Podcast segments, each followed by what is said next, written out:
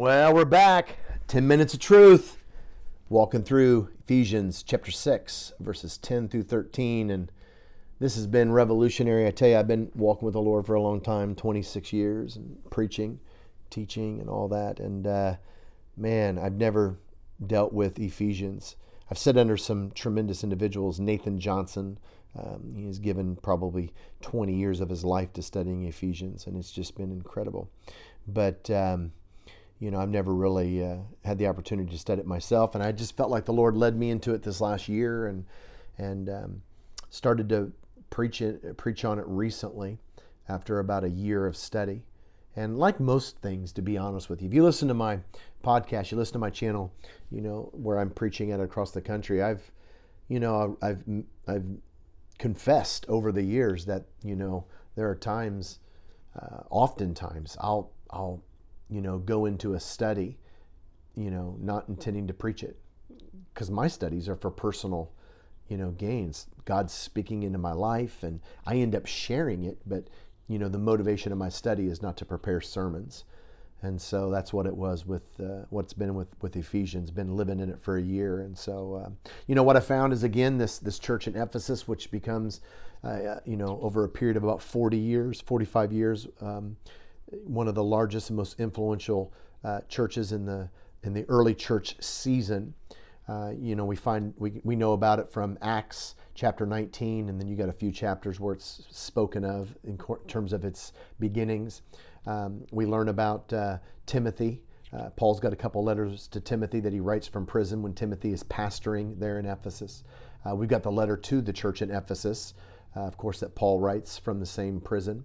Um, and then we have Revelation chapter 2, where, uh, um, you know, verses 1 through uh, 7, where Ephesus is um, addressed by Jesus um, during a time when John the Apostle, after Paul's death, uh, John the Apostle is, is in that body of believers, and, um, you know, Jesus is addressing a, uh, about a specific season. And, we, you know, this, this church was just phenomenal in the first century. I mean, just um, the fruit was seen in all these other churches. In fact, those other uh, six churches in Revelation chapters 2 and 3 are fruit of this church. Um, and then there are uh, other churches in the New Testament that are mentioned. Hierapolis, which was in Ephesus, or excuse me, in, in Asia Minor, was a was produced out of the Ephesian church. Um, you know, uh, Smyrna, um, you know, Colossae, um, that church was produced out of the ministry of this church in Ephesus. So it's a tremendous church. And, and everything that Paul, I've made this point, I tried to make this point clear that every, uh, everything that Paul, all the instruction that Paul is giving in this letter, they've, they understand it. There was no, this is not a correct, a correction letter like the letters to the church in Corinth. You read Corinthians, he's correcting. I mean, you can just, he's like, wow, he's giving them this like biblical spanking kind of a thing. He's just really coming after them, but correcting things as he should. You know, Ephesians wasn't a correction letter. It's not like, it isn't like Corinth. It isn't like James writing um, his letter. There's a lot of correction going on. This is, man, you guys have been living the message. Remember to do this. Remember to do this. Remember to do this. It's just, it's really fantastic. And so I've been really taken with specifically chapter 6 uh, verses 10 down through verse 20, which is this armor of God. They're going into battle. And it's kind of like the tone of the whole book kind of just pushes you to these verses verses 10 through 20 of chapter 6 because there's this there's this war and it's that's going on and it's not physical. I, I, dude, we have this. This is 2021 okay? Someone listens to this down the road. This is 2021 fall okay? We're, we're in the beginning of november. And you know, we're, we're in the middle of a war, but it's not a, it's not a, it's not a physical war. I don't even know if I'd say it's a cultural war. It's a spiritual war. And it's the same war that the church has been fighting um, back to the time in which Paul wrote Ephesians. And that's what verse 12 says. We, we don't wrestle against flesh and blood. It's, it's what it's what Jesus told uh, Peter. He says, you know, you're, you know, your ad, your adversary, Satan. He desires to sift you as wheat, man. So we have an enemy, and he is spiritual. Now, with this in mind, with this lens, um, Paul says, I want to give you three commands. I'm commanding you, I'm bossing you around. I'm, I'm just insisting on three things. The first thing is be strong in the Lord. Throw all your eggs in that basket, man. Lean completely in on Him. Rely on His strength and His mighty power. Don't rely on your flesh. Don't rely on your emotions. Don't rely on guns. You don't you don't need to stock up on guns. You need to stock up on food, and you can you can do that. Be prepared. But that's not see that's not where our preservation. That's where not where our our strength lies. We're going to throw all of our effort in Jesus. We're going to trust in Him. Then he breaks that down from verses 11 uh, through 13. It's really verse 11 and 13, where he says, Put on the full armor of God in verse 11. And then he says it again, Put on the full armor of God in verse 13. Now, what we've been finding is the put on the full armor of God in verse 11 is defensive that we're going to, we're living in this world where the enemy and all of his lies and in the culture in which we live, you know, when you send your kids to school, the perspective that the kids live by, the way they dress, the way they talk, what they consider entertainment, the good, you know, the good insights from the news media and podcast people and, and uh, the opinions of basketball players. See, all of those lies of our world are circulating, okay, if they don't come from Jesus saying that. You know, th- th- we're living in that world. And so we literally sink into Jesus and we get our identity from him. We don't we don't get our identity. See, girls should not get their identity by comparing themselves to other girls because that's not the voice of the Holy Spirit. They don't get their identity in terms of how they look, uh, you know, you know, they how tall they are, their shape, their fit, you know, all of that. All that's lies. All that's lies. See, they they get there to get their identity and how Jesus Himself views them.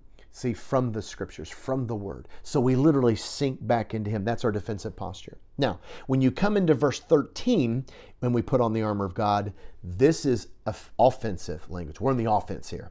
We're not just you know, in basketball, we're not just down defending, we're going and trying to score. See, this is this is actually the hand-to-hand combat. And specifically, it says in verse 13, it says, put on the full armor of God so that when the day of evil comes. See, this is a specific spiritual attack against you, which is going to happen. Folks, listen to me. If you're listening to this right now, you are going to have times when you're going to need to just you know, consistently be sinking into Jesus and listening to Him. Okay, but there are other times when you're going to be targeted. Okay, the enemy is going to target you and your family, your wife, your kids. Uh, I believe your property, your job, your livelihood, your emotions. You're going to be, there's a day of evil that will seek you out. Now that that phrase, we go into this in the message, but the day of evil is actually you can be the day of the Lord, the day of evil, the day of judgment. There's a number of different day ofs. This is a, referring to a specific time. Is not just general.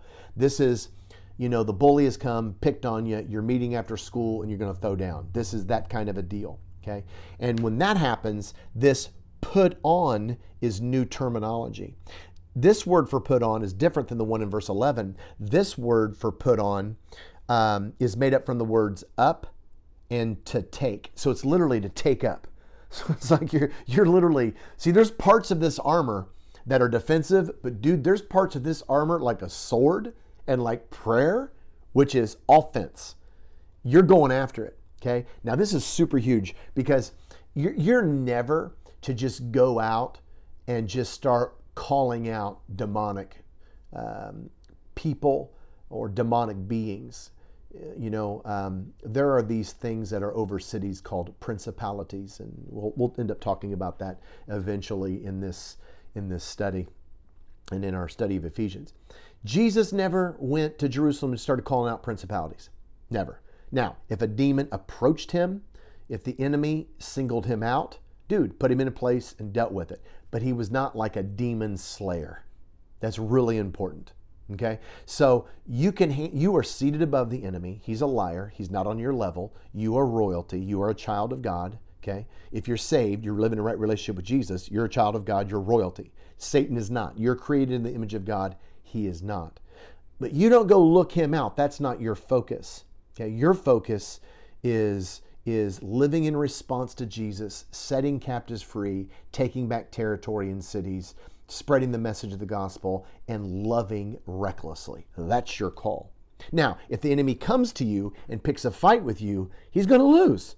Why? Because you have armor to, to defeat him. Um, one of my favorite illustrations of this, and if you have your Bibles, I'd encourage you to, to check this out in uh, Acts chapter 16. Um, if you go down to verse 16, Paul and Silas, uh, it's about three chapters for they get into Ephesus. And Paul and Silas, it tells us in verse 16, they're on their way to a place of prayer, which is back in the early church, obviously, they didn't have buildings. Um, you know, it's a threat of if you even meeting, if you're even meeting with a group of people, um, you know, as Christians, it was it could cost you your life. So they're on the way this place of prayer. It's an ambiguous place. And it says that they're met by a slave girl, verse 16, chapter 16. They're met by a slave girl who had a spirit by which she predicted the future. So this wasn't just like telepathy, this wasn't just like, this was a demonic spirit that was oppressing her. And I want to be very specific on that. You cannot have a demonic spirit that does not oppress. Demonic spirits always oppress, they always demonize. You never live like in a nice relationship with the demon living inside of you and it's all cool and you guys hang out. No, that's not. So she was being oppressed, but she wasn't benefiting in any way. In fact, you're going to see that in the story. So she has a spirit by which she predicted the future. And she earned a great deal of money, not for herself, but for her owners by fortune telling. See, she wasn't making a buck on this. She was a slave, both physically and spiritually. Think about that. Now, in verse 17, okay, this they're they're on this main road. There, you know, there's a lot of people traveling apparently the same way, and they kind of went in groups most of the time for safety. And this girl and their owners, it says, followed Paul and the rest of us, shouting, These men are servants of the Most High God who's telling you the way to be saved. This is beautiful. This has been misconstrued. Um, I've, I've heard this totally taken out of context, but she is literally a captive physically and a captive spiritually. Utter, utter misery. She's a perse- she's persecuted and she's she's dominated physically by her owners and exploited by her owners, and she's dominated spiritually by the enemy and exploited by the enemy. I mean, this girl's a mess. So she's literally calling out, you know, and I can see her saying, Don't end up like me. Hey, these guys are legit. This isn't the spirit saying this, this is her. Check this out. She kept this up for many days. Finally, Paul became so troubled. The idea of troubled, his heart broke for this girl that he turned around and said to the Spirit, In the name of Jesus Christ, I command you to come out of her. And at that moment, the Spirit left her. She was free. And she was not only free of the spiritual oppression, but she was free of the physical oppression because verse 19 tells us when the owners of the slave girl realized their hope of making money was gone, they take out retribution on Paul and Silas.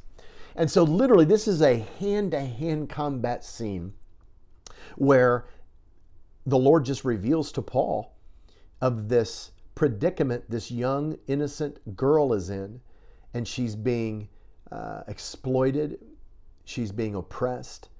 And Paul, hand to hand combat, takes up the authority of who he is as a child of God and sets the girl free. Casts out the demon, and she's completely free the owners couldn't exploit her anymore. What a phenomenal story.